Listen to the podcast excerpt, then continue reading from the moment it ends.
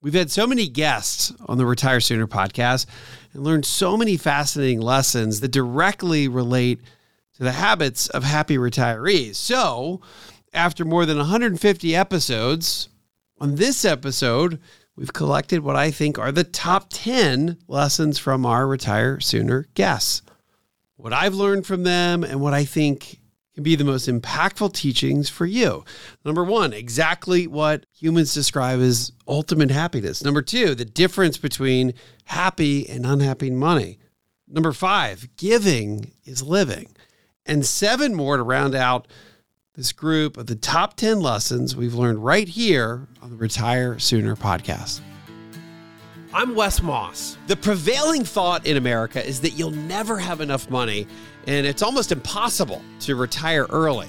Actually, I think the opposite is true. For more than 20 years, I've been researching, studying, and advising American families, including those who started late, on how to retire sooner and happier. So, my mission with the Retire Sooner podcast is to help a million people retire earlier while enjoying the adventure along the way. I'd love for you to be one of them. Let's get started.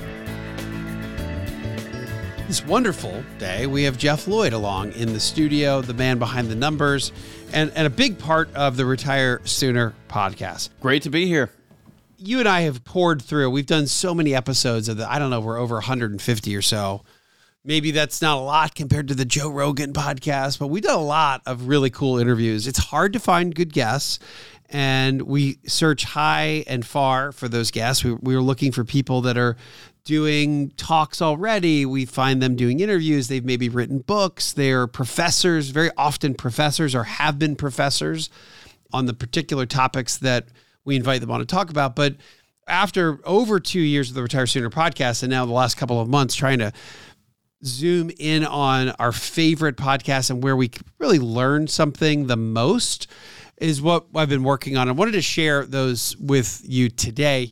All right, first on the list, lesson number one, and this comes from the data scientist Seth Stevens Davidowitz. What I learned.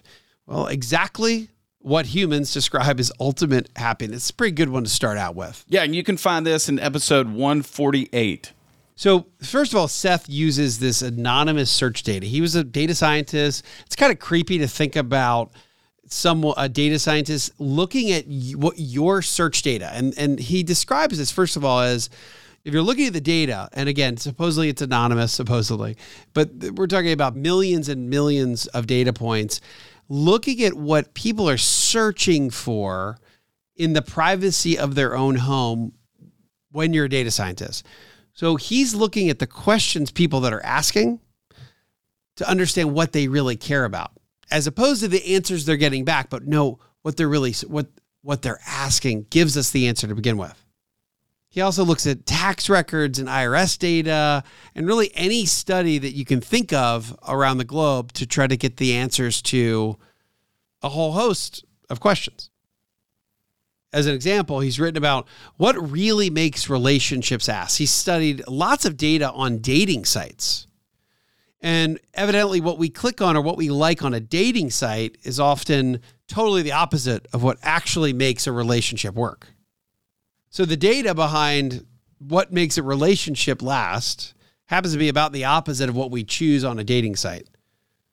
Evidently, occupation is really important on dating sites. Obviously, looks is super important on dating sites. But again, according to long term data on what makes relationships last and what makes couples happy together and lasting relationships, are things like whether both partners have the same level of conscientiousness or whether both partners have a similar growth mindset or similar senses of life satisfaction. That's according to the data what makes relationships last. This one's interesting too, Jeff Lloyd. What makes a great parent? And I guess this came from cross referencing how the children of parents fared in their careers. So, what makes successful kids? Meaning, how do you end up a quote great parent? And I think there's no perfect answer here, of course, because I certainly haven't figured it out. But it shows that neighbors, your neighbors, the neighborhood or your actual neighbors or your parents' social network is more determinant of your children's future job success than almost anything. So is that like saying it's more important who you know than what you know? Yeah, it's almost who your parents hang out with and spend a lot of time with has more impact on children, evidently, than almost any other parental decision. Now, again, exactly how we figure that out through data and aggregating anonymous data science and tax records, I, I, I don't know. But I like how he's arriving at these answers. Seth is also a really big fan of the Mappiness Project with an M. It's happiness except with an M. That studied what environments and activities really made people the most happy. So whether you're inside or outside, at work or at school or an event or really any place geographically, pinpointed. Also, with the weather at any given time, and reporting if you were with people or not all through millions and millions of data points, asking over 60,000 people three times a day for a year on how they were feeling through an app on their iPhone. Again, this is the Mappiness Project. As far as contributing to our happiness, sick in bed was the worst activity. Work was the second worst activity. By the way, there's 40 of these activities listed out. Worst on the list, where we're the least happy, sick in bed. That one makes sense. Number 39 out of 40, work. Here are a couple of the winners. Number five on the list, gardening. Number four on the list, some combination of either sports, running, or exercise. That one makes sense. Think about you going for a run, how great you feel right after. You get a ding on your iPhone, how you feeling? You're feeling usually pretty great. Producer Mallory here is shaking her head on that one. Number three on the list of top happiness activities being at an event or an expedition or a museum or a library, that's a little surprising. I think about having to be at a library that was usually cramming for a test, feeling some anxiety. I don't have a good feeling of libraries, but I think today, if I were in a library, I'd, and I haven't been in a library for so long, I'd feel pretty calm and comfortable. So I get that one. Number two, being at a theater, dance, or concert oriented event, which is interesting. I, I wouldn't have thought of that that's number two on the list. And then number one, this one is probably no shocker. Number one, intimacy. That's number one. That's at the very top of the list. And if you think about those five, you think gardening, intimacy, think about some sort of musical event, you could trace almost all of those things back to things that humans have appreciated from the very beginning of time. Communication, think about dancing and singing around a fire, as soon as we had modern civilization, we loved it was such a privilege to be able to go to the theater and see a show. And I think growing things and gardening is just fundamental to our survival. So no wonder it brings us this sense of peace and joy and happiness. Pretty awesome. But if you put it all together and assimilate exactly what humans really want, first, humans want to be by the water. And again, this comes from the Mappiness Project because we pinpoint different levels of whether you're feeling good or not so good, whether you're in the middle of the city or you're near a lake or a river or body of water. So, first, we want to be by the water. If you feel good by the water, it's because it's programmed into you for some reason, uh, for some reason or another. And maybe that makes evolutionary sense as well. Think about how scarce it would be. Imagine if you're in the middle of the country and you're miles away from a river. It's not just you're missing the view. You may not have anything to drink or survive. Maybe that's part of the calmness that comes around being at close to water is that hey, we can actually survive and not die of thirst. Next, our ideal temperature, it's around 80 degrees. And this might go back to survival as well. Not only is it comfortable to be 80 degrees, you're also not worried about frostbite or freezing to death. And then number three on the list, the yearning to be sitting beside a romantic partner and experiencing intimacy. Which again, what Seth is saying here, it's it's any form of that, whether it's actual sex or just hugging or cuddling, it all counts as intimacy. So put it all together. We want to be by the water on a warm day with someone we love. And that's a pretty cool formula for exactly what humans describe as ultimate happiness. And that's episode 148 on the Retire Sooner podcast. Jeff Lloyd, next on the list here comes from author Ken Honda. We did this interview from his home in Japan. God bless Teams and Skype. Yeah, this is episode 133 One Trick to Change Your Relationship with Money from Ken Honda. Very simply, Ken taught me how to reverse my personal money appreciation dynamic. So, when it comes to money, he teaches us to appreciate everything that is coming into your financial life. So, part of that trick is to understand the root of where that money's coming from. So rather visualizing it as cash or a paycheck, imagine the people who pay for the services you provide. In Ken's case, it's his readers. So he's thankful for every single person that's ever bought one of his seven or eight million copies that he sold. One day when his daughter thanked him for buying her an ice cream cone, he told her, it's no, it's the readers. It's our readers, the purchasers of my books that deserve the thanks. So in his case, happy money is in one part being thankful for what does come in or whatever an investment does provide. Now, as far as appreciation out, what about money going out? Traffic tickets, ugh, according to Ken Honda, they're okay. Bill to your lawyer, uh, it's okay. Uh, your property taxes, uh, I guess it's okay. It's appreciate what it's providing. Your student loan payments, try to appreciate the root of what the payment or the bill or the ticket or the unwanted, unliked charge is. Doesn't mean you have to like it or love it, but appreciate it. Ken, of course, tells us a story about getting pulled over for, I think, either running a red light or maybe this was a traffic ticket or some interaction with a cop in Japan where he was going to get some sort of charge, some fine. And he thanked the officer. He said, Thank you so much for giving me this ticket or this fine because I appreciate what you do. And he genuinely meant it. But the great news is actually also got him out of the ticket. it got him out of the ticket, and it was a parking ticket. It was parking. Um, okay. And, yeah. And he was able to talk his way out of it. But it was a good lesson for me personally because I think literally the next week after after the podcast and interview, I got a speeding ticket. One, I didn't get to talk my way out of it.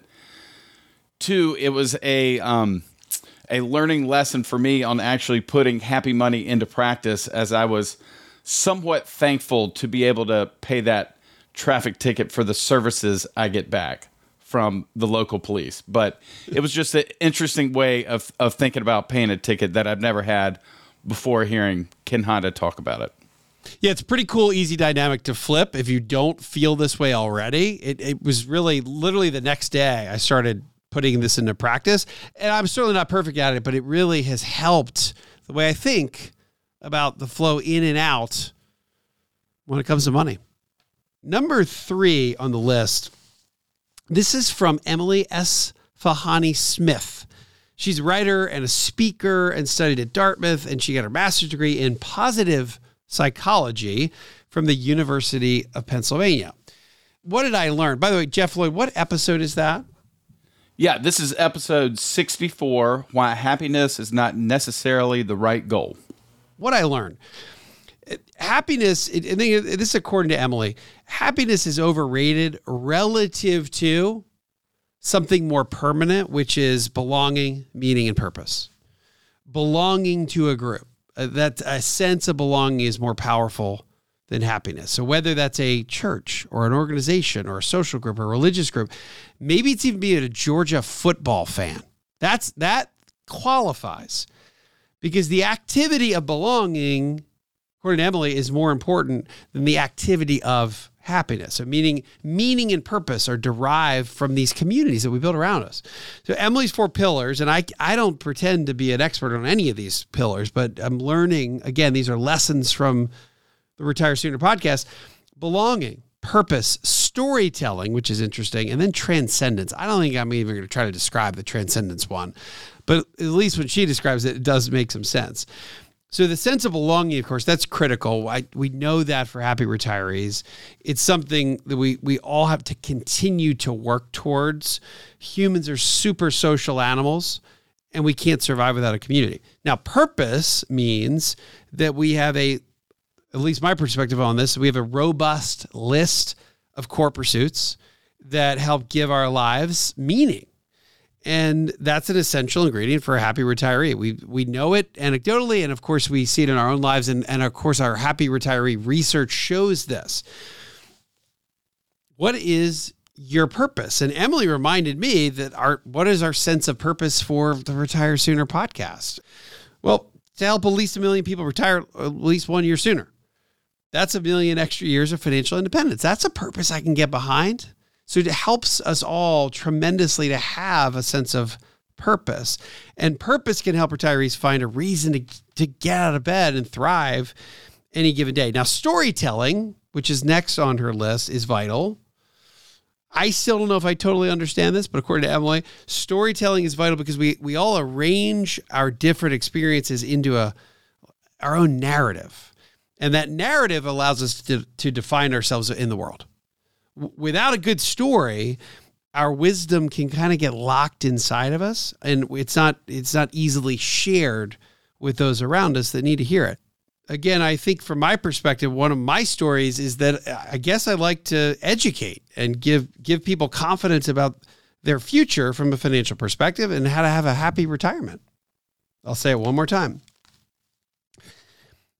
So Emily made me think about this. Well, wait, what is my story? Well, I guess my story in in large part is to just help educate and give people confidence about their future from a financial perspective and from a happy retirement perspective.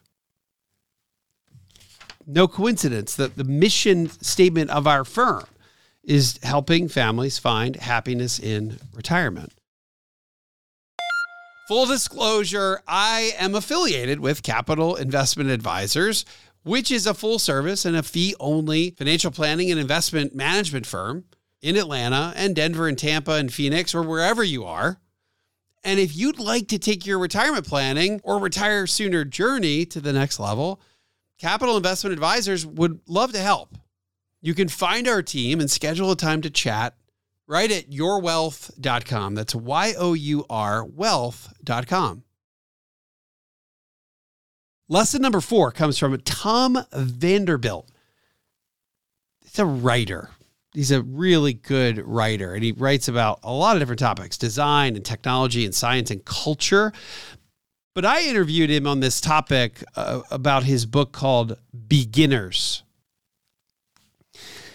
here's what i learned we need to stop being afraid of learning something new just because as adults we may not think we'd be good at it much like how children approach the world they're always doing something new, not afraid of, oh, I don't think I'm going to be good at that because everything's new as a kid or a beginner. So the older we get, the more we stop looking for and and trying new core pursuits. We hey, we're not oh, we're not good at sports or we're not good at music. Oh, no, we're not good at the arts. Tom taught me to scrap all that. That's a silly narrative. It is time to learn chess. It is time to learn how to sing or learn how to surf or learn how to snowboard or learn how to golf or learn how to draw. Just because you didn't learn when you were a kid doesn't mean it's too late to start today. I started golf. I was almost I was almost 40 years old when I started playing golf. That's kind of old to to, to play golf. Jeff Lloyd, you're laughing at that. How's that new core pursuit working out for you? it's a it, it is. You as you know, it's like some of the best days ever Wednesday afternoons being able to play nine holes of golf. And you're doing it in a group. That's a social network, and you're outside, right? And and with you, you're you're always near the water. Oh, Oh, good. That that's true. I've lost many a ball in the water.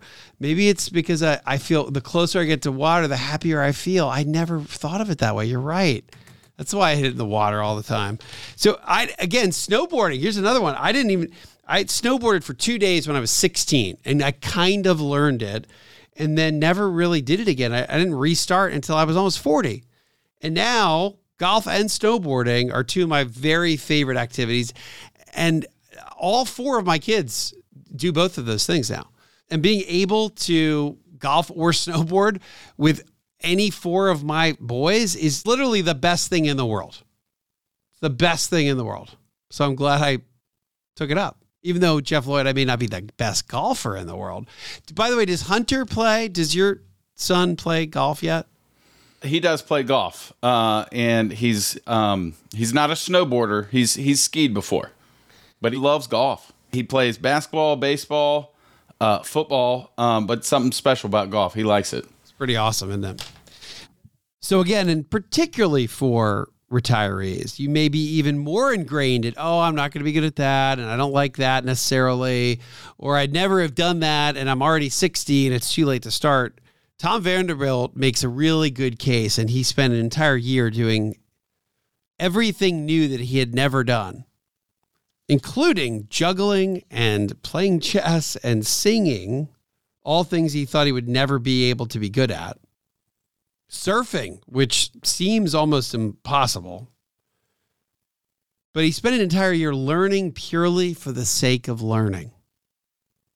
And in the end, he came away with the understanding that the adventure of learning all those new skills, even though he wasn't great at some of them, was even more gratifying than the end result.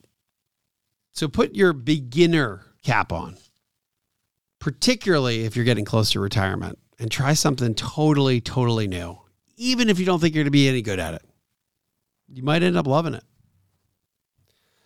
Lesson number five. This one comes from truly, I, I'm not using this word lightly here, legendary author, Mitch Albom. He's the author of Tuesdays with Morrie.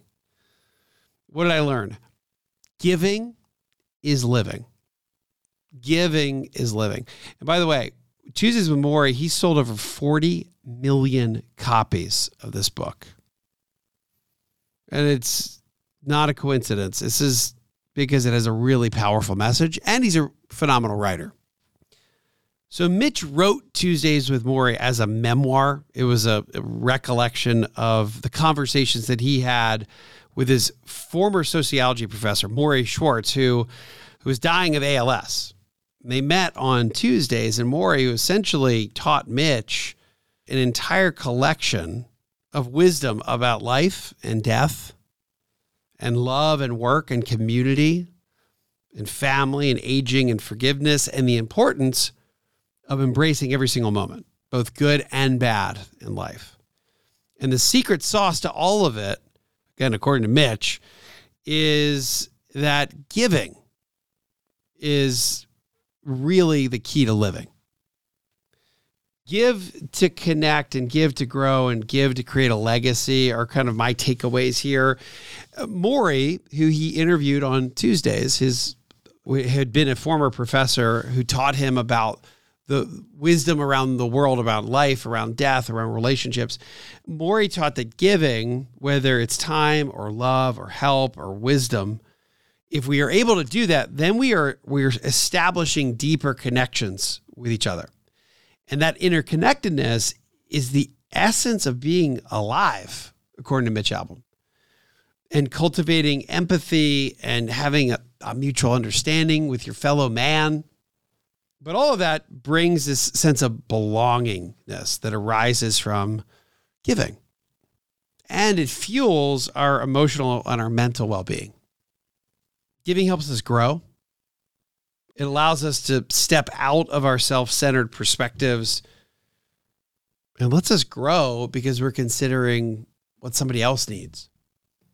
And then, of course, giving creates a real legacy for what we give today in this world, that lasts well beyond our life. Whether it's teaching, knowledge, education, skills, or something financial, that can and should last well beyond our life. So we can give to create a real legacy. Jeff Lloyd, didn't you buy some Mitch Albom books after hearing that podcast? I bought the Mitch Albom starter pack off Amazon, six or seven books. Read them all; they're fantastic. You've read all all six or seven. What's your favorite, by the way? I still got to go with Tuesdays with Morrie. Yeah. There's just something special, a bit of nostalgia for me having read that in junior high, and just rereading it now, being older and having a family and just put a different perspective this time around reading it than 20 years ago. That's a good point. Number six, as we forge into our next five secrets of happy retirees from the Retire Sooner podcast, Nancy Collamer. And this, I actually, this was a suggestion from several of the families that I, I work with at Capital Investment Advisors that I, people kept bringing up this concept of second act careers. Wes, have you read Second Act Careers? Have you read Second Act Careers? Because it comes up all the time. And what we learned from Nancy is how to explore a second act career. And here's why it's so important. I don't know the exact number for this, Jeff Lloyd, but I would say at least 50%, maybe even more than that, maybe three quarters of every retiree that I've ever worked with doesn't have a black and white retirement date. It's it's it's not that it doesn't happen. It certainly happens. I was I was with AT and T, let's say, for 30 years, or General Motors uh, for 32 years, and I, I got the job when I was pretty young and I worked my way through the ranks and it's been a good company all these years and I've got a great retirement package and they just offered me another one and I'm done and I'm out. I'm done. And I don't need to do anything else. I'm not going to go work part-time as an engineer working on lithium batteries to help the next EV vehicle. I'm just done. I've done it. I don't have a really good interim step here to maybe go work a little bit. So I'm totally done. And again, that happens. But so often, in fact, more often than not, I find people in their 60s that are getting to the point where they're pretty much ready to retire, but just not quite. And another two, three, maybe five years of working does wonders for both them financially so that they can delay when they're going to take Social Security as that amount can go up the longer they wait. And ha- they may have saved enough but working another couple of years allows them to not start tapping into that money for what we call the retirement gray zone. But it's not easy to find that. It's not the easiest thing to go find a second act career. And that's exactly what Nancy Collamer is an expert with. She wrote the book, Second Act Careers, and teaches us in this podcast how to go about doing that. Are you going to end up being a consultant? In the line of work you were already in, or are you going to do something completely different? Are you going to go? She tells the story of a rabbi who is good at speaking to a public group that ultimately used those speaking skills to do something completely different, and he ended up being a stand-up comedian. That that is that's, that's an extreme case, right? That's kind of this fantasy. Oh, wouldn't it be great to go be? I'm going to be a hot air balloon pilot once I retire from building cars yeah, the rabbi to the stand-up comedian seems a little bit more extreme than the 20-year, 30-year contractor that is now working at the local hardware store. Right. But we think about how to go into, let's say, another type of career. And that includes people that have that were entrepreneurs and maybe they started their own business and then became consultants or they took on new roles at a nonprofit company. Nancy tells us stories about folks who have gone back to school and gotten a completely new degree, or taken on a part-time job, something they always wanted to do, or become or became a mentor or coach, or even became a columnist. In all sorts of industries, the arts, media, technology, healthcare. So when you start going through these stories that Nancy tells, she teaches us that it's not the second act career isn't just a light switch. Oh, I'm going to do something totally new. It takes a while to figure out what you were already good at and then how you can apply it to maybe the same industry or maybe your same skill set to a completely new industry. That's a process and that's a journey. And it's important for people considering any sort of second act career if you're going to end up having a retirement gray zone for a couple of years or maybe it's more than a few years I think it's really important to listen to Nancy's advice and take a look at the book, Second Act Careers. Number seven on the list, Jeff Lloyd, Bill Danko. He was one of the two authors, along with Thomas Stanley, of The Millionaire Next Door. Many of you have, if you're listening, you maybe you've read The Millionaire Next Door. It is I think the first book I read as an intern back in the 1990s when I was in my first summer job. So this was a, a big deal for me to be able to talk to the author of this 25 plus or 25 plus years later. So Bill Danko, one of the authors of The Millionaire Next Door. One, I just love him telling the story about how he did that the research.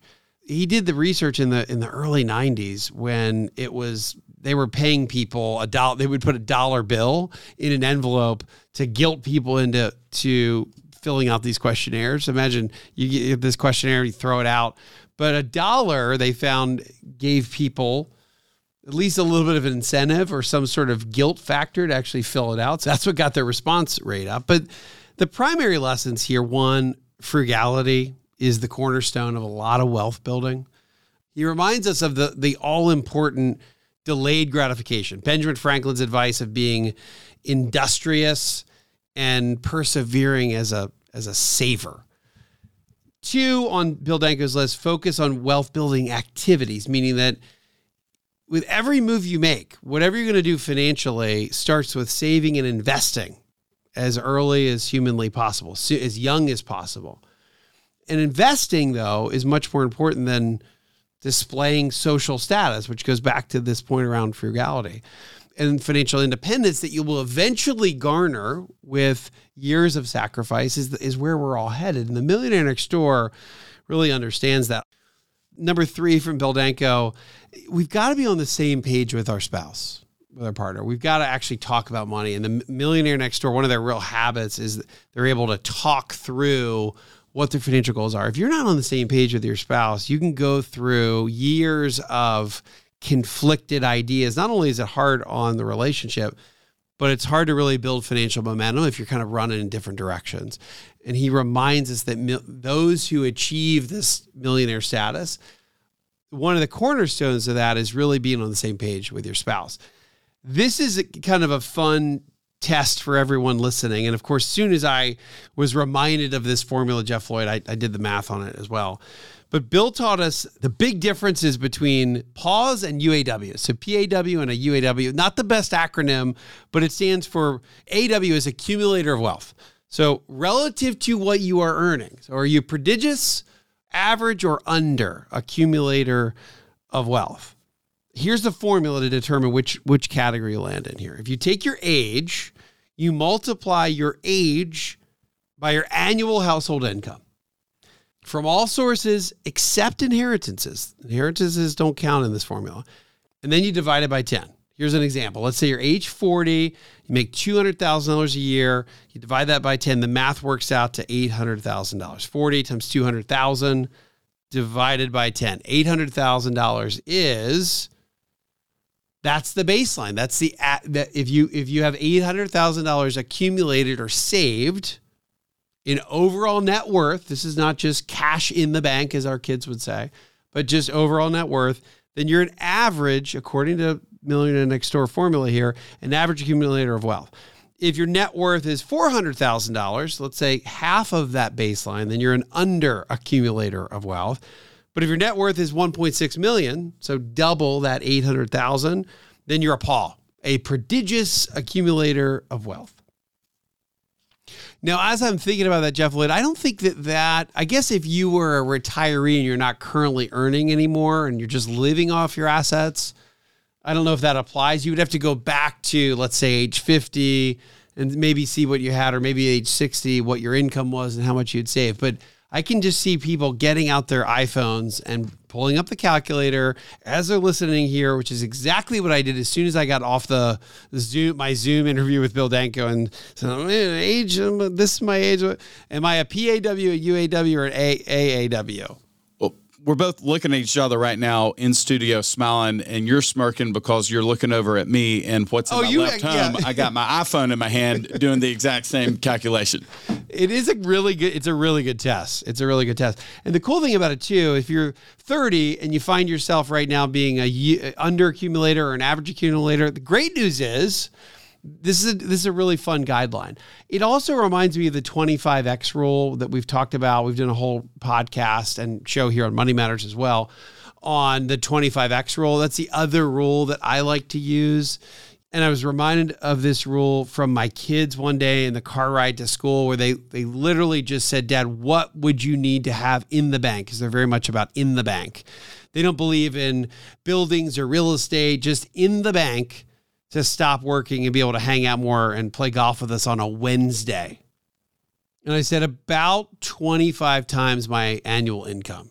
And I'm not I'm not quite there yet, guys. So we're not playing golf on a Wednesday. But that rule, and again, if you're excluding pen, pensions, you're excluding Social Security, and you're just looking at what would you have to have in assets, liquid, and I would count real estate assets here, and you could count business assets here, because it's essentially the 4% plus rule in reverse.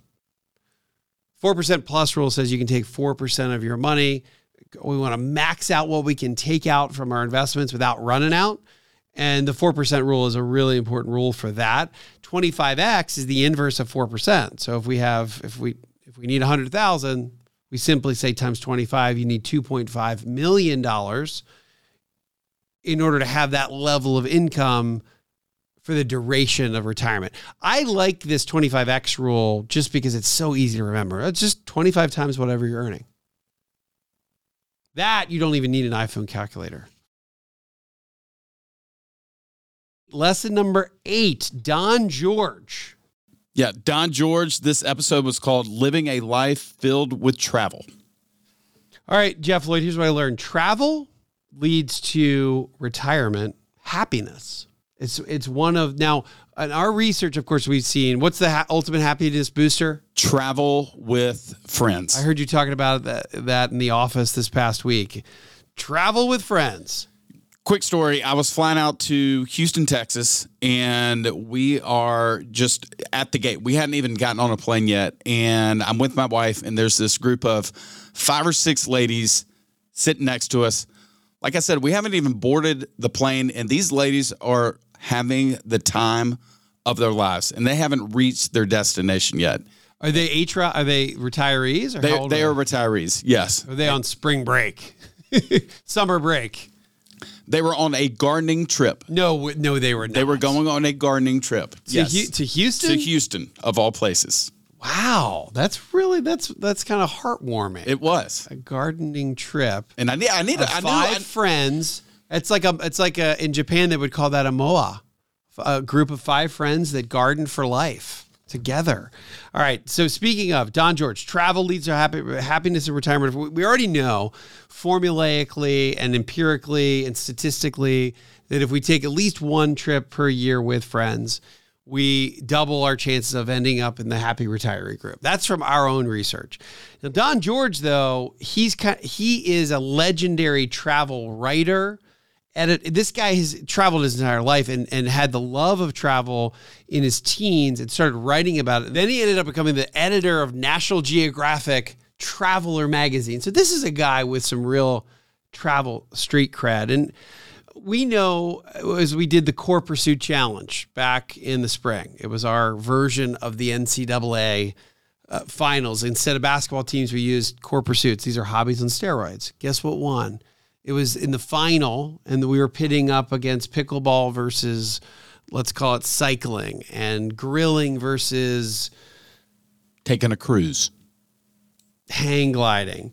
And ultimately, cruises ended up in the final four. That's a version of travel. Well, in the final two, and travel ended up. So really, it was travel versus travel. And guess what won? Travel. Travel wins. That's what we want to do we're, when we're in retirement. It's a top core pursuit, this hobby on steroids that we get so much from.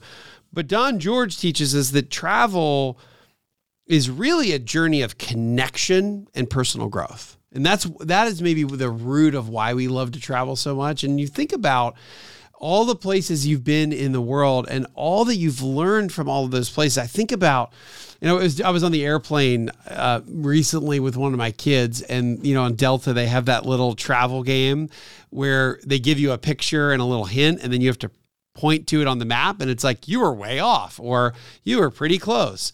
And we were going through that, and Lucas, wait, you've been a lot. How do you know that? You've been a lot of places. And I'm thinking, I traveled a lot when I was in college and when I was a kid.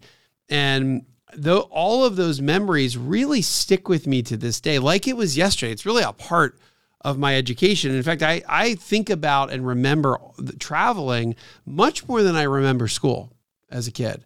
So it, it is a part of who we are uh, forever. Now, this is coming from a writer, lesson number two from him, and he made a career out of this. But writing is a way to relive your journey. And I think about, I still to this day, I was in, I took a, I spent about six months living in uh, southern Spain. It was a little town called Seville, called pronounced Sevilla, and then traveled around for about a month at one semester in college. And I still have that journal to this day. I still read it. No lie, and this is probably the first time I've told you I did a summer in Spain, and I still have my journal from that summer. Where were you in Spain? Salamanca. Salamanca, it's about two hours west of Madrid. Yeah. So we did Salamanca, Madrid, and then uh, actually went to Pamplona and did the running of Did the you bulls. run? Did you get trampled? I did not get trampled. I got really scared though. Was it was this free? It was scary. I would I would think that'd be super scary. Bulls running at you and thousands of people. You're dodging the bulls and the and the people running. Yeah, it's Do you- it's a does great. some- I- does somebody get trampled every year in that, or does everybody get out? the fir- trample when I was running the first time, I looked back and saw an actual bull. It gored a guy. Really? It gored a runner. That was my first sight of seeing an actual bull. Bam! There's a bull. Bam! Just ran over a runner. Or, or gored, uh, gorged yeah. a runner. Yes, So you still, so you, I'd love to read that journal entry. I'm going to bring it in. I'd love to read that journal entry. Uh, and then embracing the unexpected. And this is we I think we all know this the older we get. It's think about this rainy days and you miss your train, closed exhibits, all of those things that kind of that was like, oh, it was a terrible day, ends up being maybe the best day of those travels or maybe your most memorable day when it comes to travels. All the things that went wrong. You think back of all your travels, they maybe ended up being particularly with your kids or with your friends those are the memorable times of travel and we learn so much from that travel with friends don george nails it wonderful episode wonderful human number nine on the list jan cullinane what i learned from jan the importance of community we know from other guests and we know that belonging is such a huge part of the equation having a social network a massive part of the equation but the question, though, is that where do we have the right community? You may think you want to go to a place that you've always wanted to be and a house you've always wanted to be in. But really, what ultimately determines if you're going to have a happy retirement, a huge part of that is the community that you end up joining. And Nancy Cullinane goes through really some amazingly fun examples around communities. My one that would still floored by this. There's an act, there's a community for retired postal workers just for all mail mail carriers al- alone, all in one community. Jeff, can you believe that? No, I'm kind of sitting here in disbelief, shaking my head and kind of smirking and laughing like I didn't know that was a real thing. It but is. it is. Uh, well, you should listen to the podcast. Number 10 on the list, of what I learned from David York, probably one of our just most articulate guests on how he teaches us the importance of legacy. Inherited wealth can be powerful, and this is what I learned from David. Inherited wealth can be powerful or it can be destructive. And this is really talking about legacy and estate planning because wealth is something that puts a great responsibility on a family. It's not just, oh, we've got lots of wealth, everyone's going to be taken care of and everyone's going to be in great shape. David talks about entrusted families. These are families that really trust each other and they're transparent about their wealth.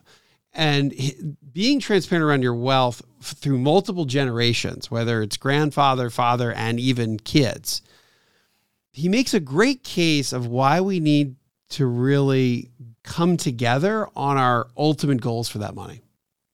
Understand what the family believes and how they're utilizing money. David says entrusted families prepare the family for wealth and not just the wealth for the family. And entrusted families maximize the positive benefits of wealth and minimize the negative effects. And we think money solves all these problems. We've got plenty of money in the family. It creates a whole new set of problems. And it can really be difficult for children that grow up really wealthy to have the independence that we go back to lesson, I think, seven that Bill Danko talks about. Millionaires next door, what do they have? They have independent children, and those those children are financially independent as well. And that can and that should be a topic of conversation for a wealthy family. What david york calls that families that are entrusted with each other. That's a lot of lessons. And for me it's a lot of fun to talk through these and revisit and re-explore so many of the things we've learned and the impactful things we've learned here on the podcast. So I hope you enjoyed this top 10 list. We'd love to hear from you on any topics that you'd like to hear about or guests that you'd love to hear from. And if you've learned something today or from any of our podcasts, we'd love for you to share the Retire Sooner podcast with a friend. Thanks for tuning in. Hey, y'all, this is Mallory with the Retire Sooner team. Please be sure to rate and subscribe to this podcast and share it with a friend. If you have any questions, you can find us at wesmoss.com. That's W E S M O S S.com. You can also follow us on Instagram and YouTube. You'll find us under the handle Retire Sooner Podcast. And now for our show's disclosure. This podcast is provided to you as a resource for informational purposes only and is not to be viewed as investment advice or recommendations. This information is being presented without consideration of the investment objectives, risk tolerance, or financial circumstances of any specific investor and might not be suitable for all investors. It is not intended to and should not form a primary basis for any investment decision that you may make. Always consult your own legal, tax, or investment advisor before making any investment or financial planning considerations. Please refer to the full disclosure in the podcast description for any additional information.